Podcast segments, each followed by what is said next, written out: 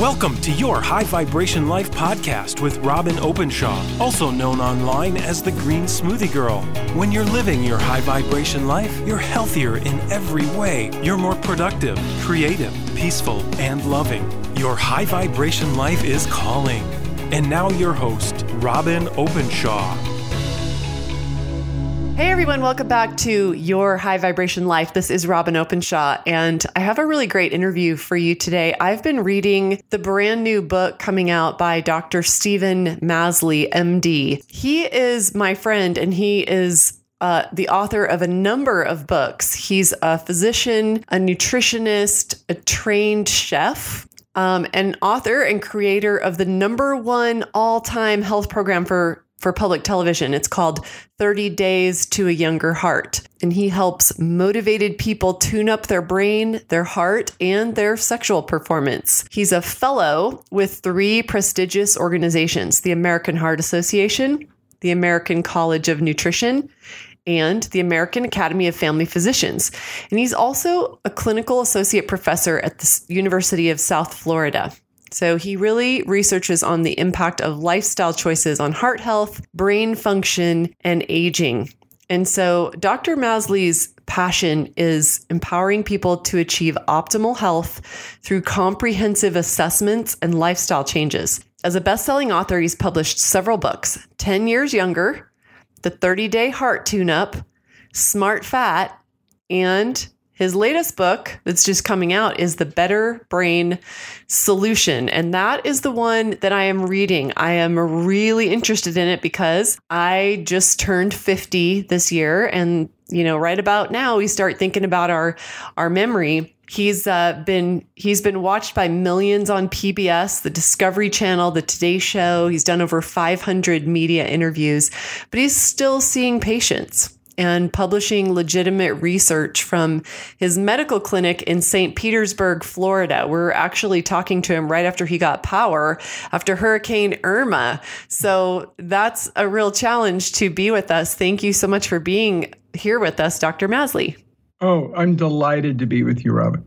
Well, it's good to quote unquote see you again online. I saw you a few weeks ago at a conference and I've been reading your book in the introduction, you say that when when asked, people are more fearful of losing their mind, their memory, that kind of thing, you know, and I would imagine that's probably because most of us have watched an older relative sort of disappear on us due to Alzheimer's or dementia than cancer. People are more afraid of that than cancer. Is that true? Tell me a little about that. That's really true. And it's it's terrifying.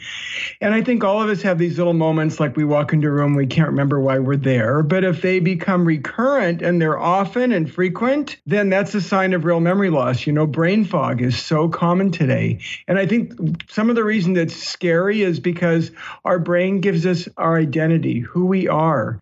But when we lose it, not only do we lose our own health and we suffer, we become a burden to the people we love. And nobody wants that. Nobody wants to be a burden on our loved ones. So, this is the most expensive disease in America today. We spend more money on it than anything else, and we're appropriately afraid of it. So, I want to help people improve their brain function and prevent memory loss. That's my goal. Why is incidence of dementias and Alzheimer's, why is it skyrocketing if you could boil it down? Well, you're right. It is skyrocketing. It's going to double in just the next 12 years. And the number one cause for that is um, abnormal blood sugar control and what I would call insulin resistance. That when we eat too many refined carbs, the wrong foods, things you wouldn't recommend, then you, it messes you up. It messes up your blood sugar control. And that I think people are just now discovering how terrible that is for our brains. And we didn't realize this till recently. So here we have diabetes increasing at epidemic rates. And because of that, we have memory loss and cognitive dysfunction and brain fog increasing at an epidemic rate too. Well, you may have kind of uh, answered somewhat my my first question for you, but what what are the most important risk factors that people should know about related to early memory loss? Well, number one is just mild elevation in blood sugar causes major cognitive dysfunction. So if your blood sugar is up just a little bit, that's really bad. And I, most people think, okay, I'm not diabetic, I'm fine. Well, that's not really true. A head injury, a concussion increases your risk by, you know, 300%. A history of depression, this is a little surprising, almost a 3 to 400% risk increase for Alzheimer's and memory loss if you've had a major depression in your life. So concussion, depression, those are common. Um, a family member with memory loss, Alzheimer's disease, and then an ApoE4 genotype, which is 20% of of our population. So the so blood sugar, head injury, depression, family history, um, those are the those are the big markers that make a big difference. Okay, you mentioned the ApoE4 genotype. That's Apo, everyone, Apo, A P O. E4, ApoE4 genotype. You mentioned that and also your blood sugar. How how would I get tested for both of those things? How would I know if my blood sugar is high on a Uh, over a period of time? Blood sugar is pretty easy. Most people, when they go to their medical provider for a regular annual checkup, probably most of them get their blood sugar checked. And you can certainly just ask, hey, would you please check my fasting blood sugar? I'd like to know what it is. So that's simple. But signs of elevated blood sugar are that your waistline's expanding, your blood pressure goes up, your cholesterol profile gets worse, like the HDL number drops. Um, so those, or you're inflamed, more inflamed. Those are the signs that your blood sugar is becoming abnormal, and you get those signs 10 years before your blood sugar is even high. So the first sign, though, is an expanding waistline, which none of us want, right? So, um, but the ApoE4, that's more complicated. I would really think of that with that's it's a it's moderately expensive, although now you can get it with 23andMe. If you do the 23andMe test, they'll tell you your ApoE4 genotype status. And that's, that's just pretty uh, cool. that's just a saliva test and pretty cheap, isn't it? Yeah, like $99 and you get all this genetic information. I mean, it's that's a deal to get so much information from a, about your genotype and your your yeah it tells you many risk factors including that um, scary one so so 23, number 23, everyone, and me, spell out and me, but two, three are numeric, 23andme.com. You can get this $99 test, and it doesn't just tell you if you have the A- ApoE4 genotype, it tells you lots and lots of things, including about your your um, ancestry, and you might yeah. actually be surprised How about cool that. That. Yeah. All right. You talked about some risk factors, some of which were probably surprising to most of us. The TBI, traumatic brain injury, a history of depression. Those feel like things that either they happened to us or they didn't, and there's not much we can do about them. Tell tell me a little more about the role of insulin resistance in cognitive decline, which is a major subject of the book. Okay, so when you let's break it down so it's clear. When someone eats energy like a granola bar or cereal or bread, um, insulin's the hormone that t- tells your cells to store that energy, that blood sugar, glucose, into cells and store it as energy. So when you eat a refined carb, your sugar levels spike you're, you get a message, insulin's the hormone that says, push that energy into the cell and store it. And every time you eat refined carbs, you get this insulin spike. Now, if we do that regularly, here's the challenge. Your cells start saying, Hey, I don't have any more room to store. The, the cell is full. I can't store anymore. I'm going to stop listening to you. I'm going to become resistant to your storage message.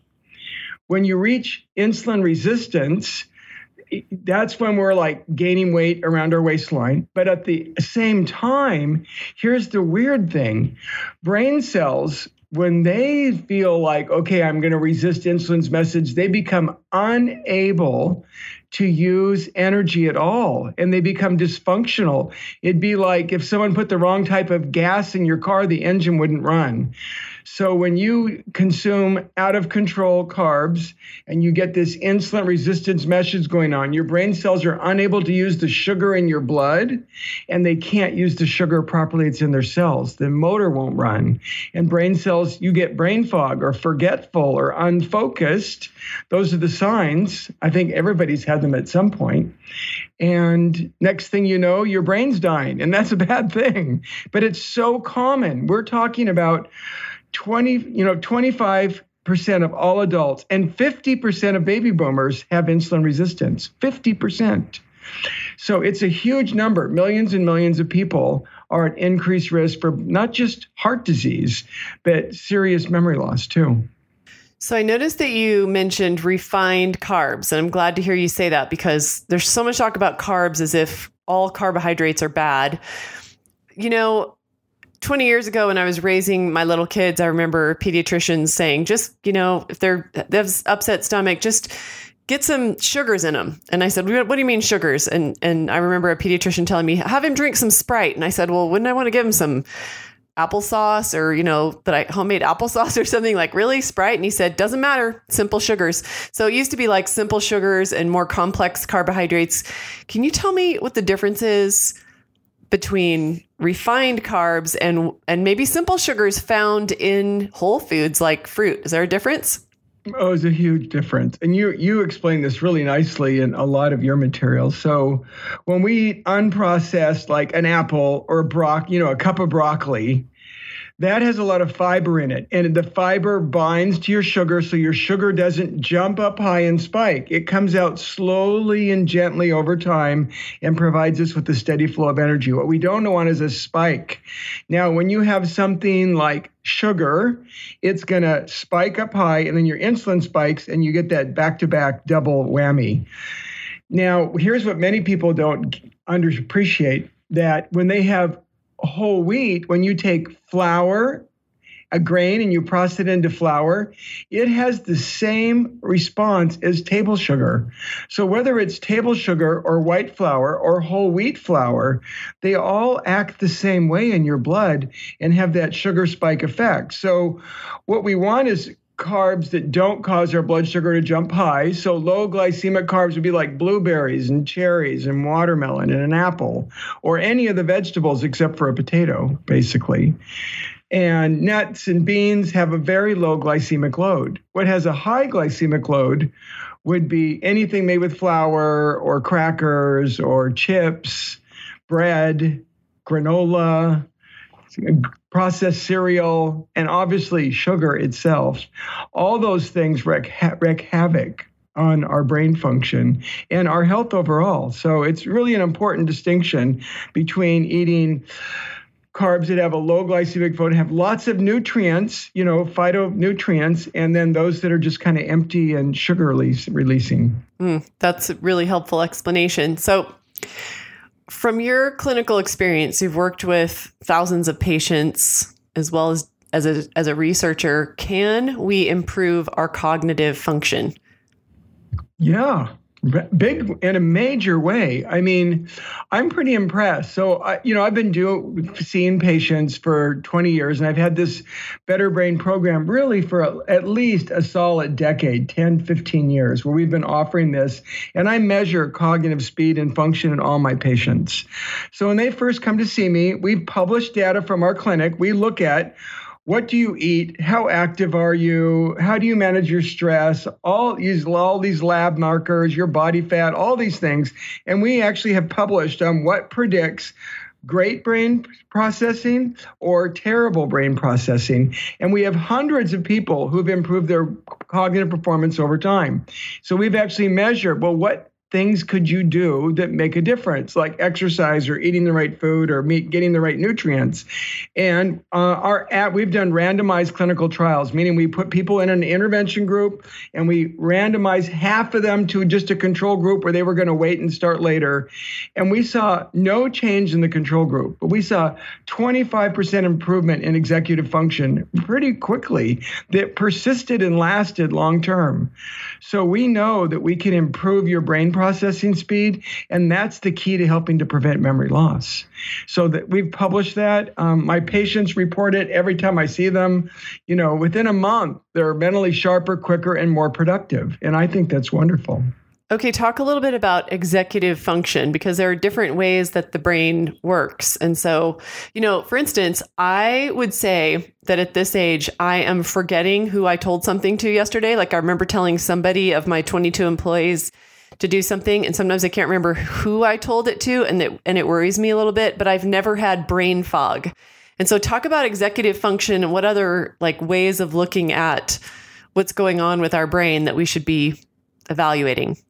So there's memory, you know, trying to remember a word or remember a shape. That's a memory component. But processing is like when you have to solve a problem and you're working on a problem, you get interrupted, you have to get back into it. How quickly do you process the information? And this takes millions and millions, 100 million um, synapses in our brain. It's like all these circuits are involved in ed- executive brain function. So that's really complex decision making. And that's your ability to get stuff done. So if you want to be productive, if you want to uh, deal with a problem and solve it, and then, and here's the other thing many people are interrupted up to 100 times a day if they're working on one, you know, a big daily project, like you're writing a new chapter in your book or something, and you have an awesome new book. Um, when you're doing that and you get interrupted, it can take seconds or minutes to get back into your speed. That kills your productivity. So we want people to be sharp and quick and to be able to jump from one task to another rapidly and solve their problems as quickly as possible. That's really your measure of executive brain function, your ability to jump from task to task quickly and get stuff done and do it really efficiently. Um, that's a little different than just trying to remember a phone number, but you know they're both really important and we need both. Yeah, what do you think about the fact that, you know, in 2017 we are having to multitask like never before. We have so many technologies, we have so many gadgets, we are multitasking because there's all these technologies that that create these efficiencies and they're efficient, but they make us I feel like my brain is exploding some days. I feel like I'm doing 50 different tasks. I know you what you mean. Isn't it? Because they're they're and they're distracting us and they're interrupting us. we're not doing it on our schedule. Sometimes these gadgets start to work on their schedule. So I don't think that's harmful, but I think it shows the more distractions you get, you it's getting harder and harder to get stuff done. And that's where your executive function is so important that you can just plow through and do two or three things at once as you um, work through projects and problems and you get interruption and your staff, your 20 person staff comes to talk to you. I think that's really the key key is that we can just keep going forward. Our you know it's like a computer speed. When i think a lot of people have been on a computer when it got sluggish and they had to shut it down to get it regoing again. That happens to our brain too. And so we're trying to prevent that and improve the function of our brain.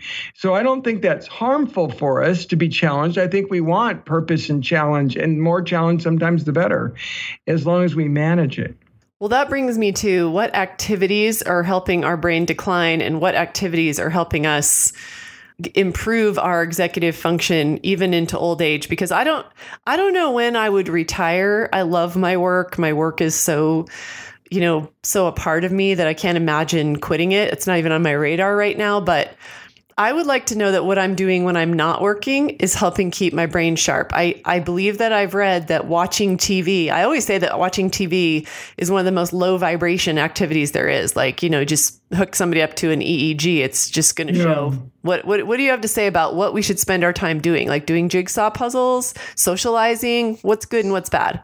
So the bad one, so we don't want uh, unmanaged stress. You know, we're so stressed out that we can't handle it. and that's harmful to our brain because corti- we make cortisol a hormone. And that's fine when we're being chased by wildlife and you're, you know, 100,000 years ago and you're just trying to get out of the way. But if that's every day, unmanaged prolonged stress is really harmful. That cortisol shrinks your literally shrinks your brain especially the memory center. There's a lot of toxins in our environment now we never had to deal with before. Um, not just like tobacco and excess alcohol but now we have like nitrosamines that they put in processed meats like bacon and sandwich meats and deli meats that are brain toxic and they're common. They're all over the place out there. So what i'm trying to do is help people identify what are the toxins they could easily avoid? You know, how do you help manage your stress to get rid of that? So, stress and toxins are things we want to get rid of. Things we want to add, to me, that's the fun thing to talk about. There's specific foods that are really good for our brain, there's nutrients that are essential for our brain. Um, so, I like to focus on the foods and nutrients that we should add to that help us improve cognitive function immediately and help to prevent decline over time. Okay, so let's go to the foods. You mentioned if we if we talk about foods that people should avoid. I'm so glad that you mentioned cured or processed meats. Anything that you'd put on a pizza, basically, or if it goes in a deli sandwich, uh, you know, the nitrites and the nitrates, the nitrosamines, like you said, that tops the list, right? What else? What other toxic foods should people avoid? Well, pesticides increase your risk by 350% of memory loss over time. People who have high pesticides versus low pesticides. So, and most of the pesticides, I mean, we think of fruit and vegetables, but probably close to 80% come from dairy, meat, and poultry. So Thank it's you really for the saying animal that. products. Yes, because they're concentrated and people people get so Exactly. afraid of, you know, I, I only eat organic produce, but then they eat all these conventionally grown animals and those tissues and organs build up all the conventional produces, uh, you know, You're herbicides. yeah, Robin, you're absolutely right on that. You're you're dead on right. And um, so, but the other that on the produce list, I look at the dirty dozen. You know, so I try to think if we're going to do organic, the things we'd make organic would be um, any dairy or animal protein we would people eat. That it would be um, the dirty dozen, like the blueberries, the cherries um, apples, um, bell peppers, c- common things, but those are actually pretty easy to get organic and they're even a lot less expensive because there's so much production for them now. Um, those are the big ones. And then maybe coffee and tea. If you drink coffee and tea, I'd look at the, we use a lot of pesticide sprays. So those are probably the three groups that I think are most important. Um, and I try to give people tools for that with the program um, you know, for a better brain, that you make sure that you're avoiding these common things that are out there.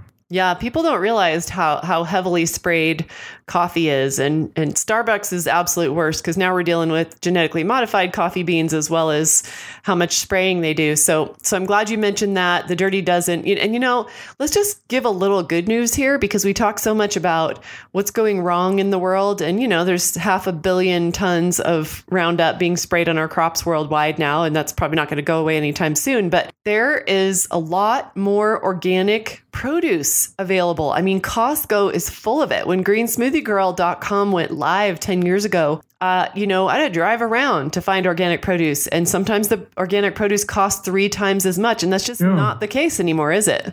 No, I, you're absolutely right. It's so much easier to find these things, and the prices have really dropped. Yeah. So we talked a little bit about what to avoid. We're going to avoid nitrites, nitrates in our meats. We're going to, if we're going to eat animal products, we got to get the what wild caught, organic, Ca- free yeah, range. wild caught, cage free, organically fed. And that's getting easier and easier to do. Yep, it's getting easier and it's getting less expensive. It used to be that those industries were so propped up by by government agencies, and they still are. Meat and dairy are still very propped up, and if those price supports fall out, we're going to find ourselves unable, many people unable to afford those. And so, I'm a big fan of people just learning to eat more plants, but. And you are a chef in addition to a medical doctor. I don't know how you had time for that going through medical school. I don't even get it, but you're a really Well, I- great chef, I huh? Actually, I actually went to the Four Seasons and did a chef internship while I was a physician because I was doing research studies. And when I realized what people really wanted was not just, you know, how many grams of fat or carbs to eat. They wanted recipes that were easy to make, delicious, and you could find the ingredients at a store. And if you could give them that, food that was good for your heart, brain, and soul, and it was easy to prepare and it was people loved it that's what they ate and so i used to cook like in college i would cater dinners so i liked cooking but i you know took it to a different level when i realized that if we're really going to change health in america today we need more recipes. So i started i went back to chef school and i so on evenings and weekends i worked in a restaurant um, at the four seasons. And it was really a good experience for me to this day And yeah, I've got 50 new recipes in my new book, The Better Brain Solution. I love these recipes because they're delicious, they're fun to make, and uh, it's really, and your, your family will love them. Yeah, I love that you aren't. I mean, I remember reading uh, Joel Fuhrman and McDougall and all those guys, and they were, you know, they were heart heart doctors and they were like you got to eat two pounds of vegetables and no fat. And since since then you know your last book being smart fat i one of the things i love about your mission dr masley that you know i share is a passion for teaching people that eating really healthy doesn't mean that you're eating yucky food do you agree? Absolutely. No, absolutely. I'm totally with you, Robin.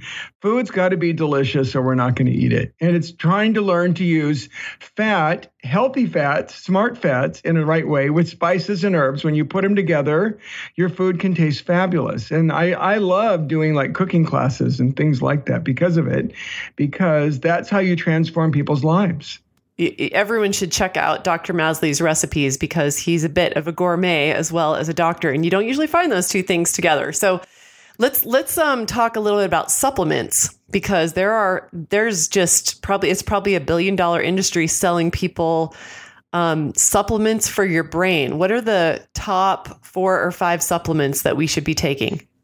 Nobody should be vitamin D deficient. That's like crazy. It worsens your cardiovascular health, your cancer risk, and your brain health. So we should get at least 2,000 international units. Some people need more, but almost everybody needs at least 2,000 I use a vitamin D every day. Um, that's a no brainer. We should be getting a good multi that has.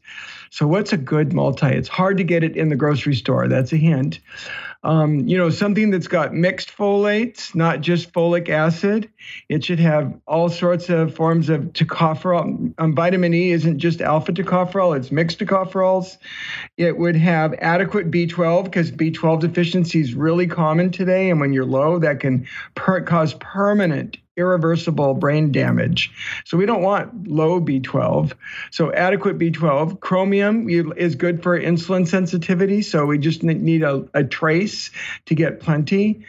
So those are just semi. So a vitamin D, a good multi, and actually a really good multi probably has adequate vitamin D in it. And then a probiotic because our gut is so important for our brain health. So, um, and then magnesium. If I was to pick four things, I'll try to limit myself. Uh, you know, so if you're really going to prioritize, there's other things that are, I think, effective, that um, are really exciting, like maybe even curcumin, that curry spice. But the top four, let's make sure we get our vitamin D, a good quality multi, and I give people all the tools to figure this out w- with the program, uh, Better Brain program. Uh, and uh, a probiotic and magnesium. Those would be my top four things not to miss. What about CoQ10 and resveratrol that you always hear linked to healthy brain? So I think those are really fascinating and i and i do recommend especially for people who are high risk or who have early symptoms of cognitive decline um, they get pricey so suddenly you're up to you know you're jumping from 20 30 dollars a month to you're doubling that cost. So i'm trying to really prioritize. I think the vitamin d the good quality multi with b12 the probiotic the magnesium those are like slam dunks and they're not that expensive. I think that research behind CoQ10, curcumin, resveratrol are fascinating. There's some early studies um, that show some benefit. There's just not as solid in terms of when you look at how many studies they published, how many patients have been in them, have they really shown long-term results? So yes, those are some of my favorite other additional supplements I talk about. Like um, after you've got the basics, I think you hit them really nicely. So all of those things I think are really important for your brain. Okay. And I want to ask you about stress because there's so much talk about stress and stress is bad for you. So the fact that I have deadlines and I'm doing hard things in my work, is there a, I want to ask you if there's a good stress and a bad stress because like for instance, you and I right now, one thing we have in common is that we're both doing a book launch and we would both like to get our message out there to more people. We would like to hit the New York Times list and, you know, big goals, big hairy audacious goals. Are those bad or should we just should, should we just be going going to the beach and and um, doing as little as possible in our career, or what's what's the difference? No, no, I love that because you want purpose and challenge. Just like we need to exercise our muscles, we need to exercise our brain. So we want challenge, but what we have to do is proactively manage it. So we have to do those things that generate positive vibration for us you know, like you talk about in your book, that we want that, you know, you need adequate sleep, you need loving hugs, you need soothing in your life. We need things that are nourishing and supportive and helpful, and you need to schedule them. You can't just, I mean, let me hope I have time to meditate today. I mean, that's not going to happen. You'd have to plan to meditate and schedule it so it does happen. Those, you know, when you proactively manage your stress, you can handle all sorts of challenges. That's the difference. I like that. Okay, let's say that we find out how many what what percent of the population has the A, APOE4 genotype? 20%. Okay. So let's say I take the 23andMe test and I have the APOE4 genotype. Um, my grandpa died several years ago at 93 after about five years of of just total dementia. So I oh, probably have that risk that. factor. Yeah, my my children have it on both sides of their family. Their their father's uh, grandpa died of Alzheimer's. So what special tips should anyone follow who is APOE4 genotype, or let's say they don't get tested and they think they might be because of their family history? What should they do to prevent okay. memory loss? That's a great question because there's several things you can do. A lot of people are like, why would I test? It's just bad news, right? Well, no, well, it is some bad news, but there's a lot we can do to stop. That genotype means we're more inflamed and we're better we're better able to fight infections. That's a genetic advantage, but it also means we have a bigger chance of having high cholesterol, heart disease, and memory loss. So, the things that we've known from studies that really help one, um, the Better Brain program would be so important because we really focus on low blood sugar and no insulin resistance. People with ApoE4 do not tolerate abnormal blood sugar. That just kills them, kills them off. So, one, you want really good blood sugar control because that makes a big difference. Two, exercise. People who have the ApoE4 do a lot better if they work out, you know, like for the green smoothie tennis playing girl. Um, yeah, I mean, more activity is really good. So that's a positive. Fish oil, here's the irony fish oil is extra important and I didn't mention that in my nutrients. I probably should have. But fish oil is important for everybody. But people with the ApoE4 even benefit more. They probably benefit double from getting fish oil than the regular rest of the population. But they don't absorb it as well. They need double the dose. So they need to take extra, like a instead of a thousand milligrams of EPA and DHA a day, they probably need two thousand to really get that full benefit, and they benefit more than most people. So there, and then fasting. There seems to really be some evidence that fasting helps people with the ApoE4. So they should be skipping breakfast a few days a week. I mean, there's a lot you can do if you know you have it. And that's really, I think the evidence is that it makes a big difference. Interesting. What do you think about the longer term fasting? So you're talking about 12 or 16 hours a day. What do you think about now? Um, this is pretty controversial. I haven't really talked about this on my podcast, but last year I did a seven day fast, a nine day fast, and a 12 day fast. What do you think about that? Well, you're going to release, you know, fat. You're going to metabolize and release fat, and a bunch of t- toxins to come out. So you've really got to be detoxing. I mean, you'd have to be a really healthy person like you so for you to do that, I don't have too much concern because I know you're going to do it carefully and appropriately, and you're in good health, and you're de- you're probably detoxing the whole time you're doing it and supporting that um, toxin release from fat cells. An average unhealthy person doing that, who doesn't have the nutritional detox capacity in their liver, that would scare me a little bit. I'd much rather they do it in a gentler, softer way. And they do two to three days a week of a, you know, a 14, 15 hour fast instead. Awesome. Okay. So I know that you have offered to give my readers a little uh, gift, a really great deal. Um, it's at greensmoothiegirl.com slash betterbrain. We're setting that up in honor of Dr. Masley's new book the Better Brain solution. So greensmoothiegirl.com slash better brain. And it's a 30 day challenge. If you jump in on it, you're going to get the book free. Tell us a little bit about it. So I'd like to. Um, we have a quiz that they can have, you know, take to see kind of a brain symptom score. How is their brain doing? That's going to be free. That we're going to offer the quiz, and we're going to offer my a sneak preview of my PBS show. Uh, the Better Brain Solutions. So that's going to give them detailed information on these five, the five steps they can follow to have a better brain. So that's that's just free. Now, if they want to take additional the next step, if they really want to get support and dive in to those five steps, then we've got uh, information for them, extra recipes.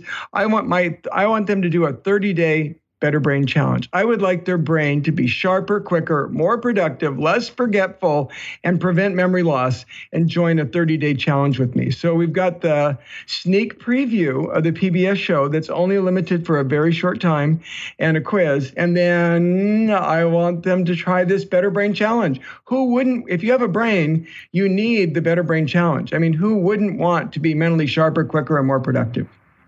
I love it. Do we miss anything that you really love to talk about with regard to your new brain book? Boy, I think you really nailed the essence of that book.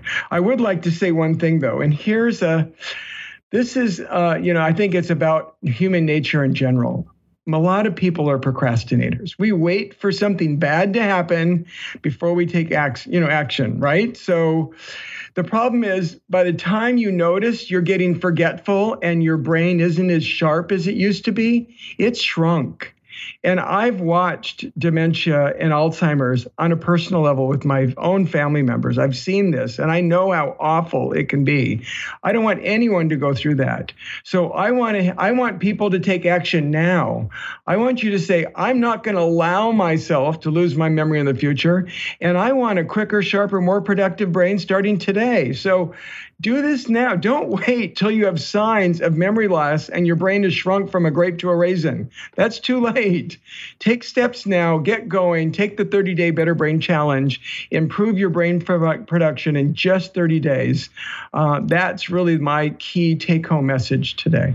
That is great advice. And I'm really excited for your book to come out. I'm really enjoying reading it. And so thank you so much for being with us in the hot Florida heat right after the hurricane. You are amazing, Dr. Steven Masley. Oh, thank you so much.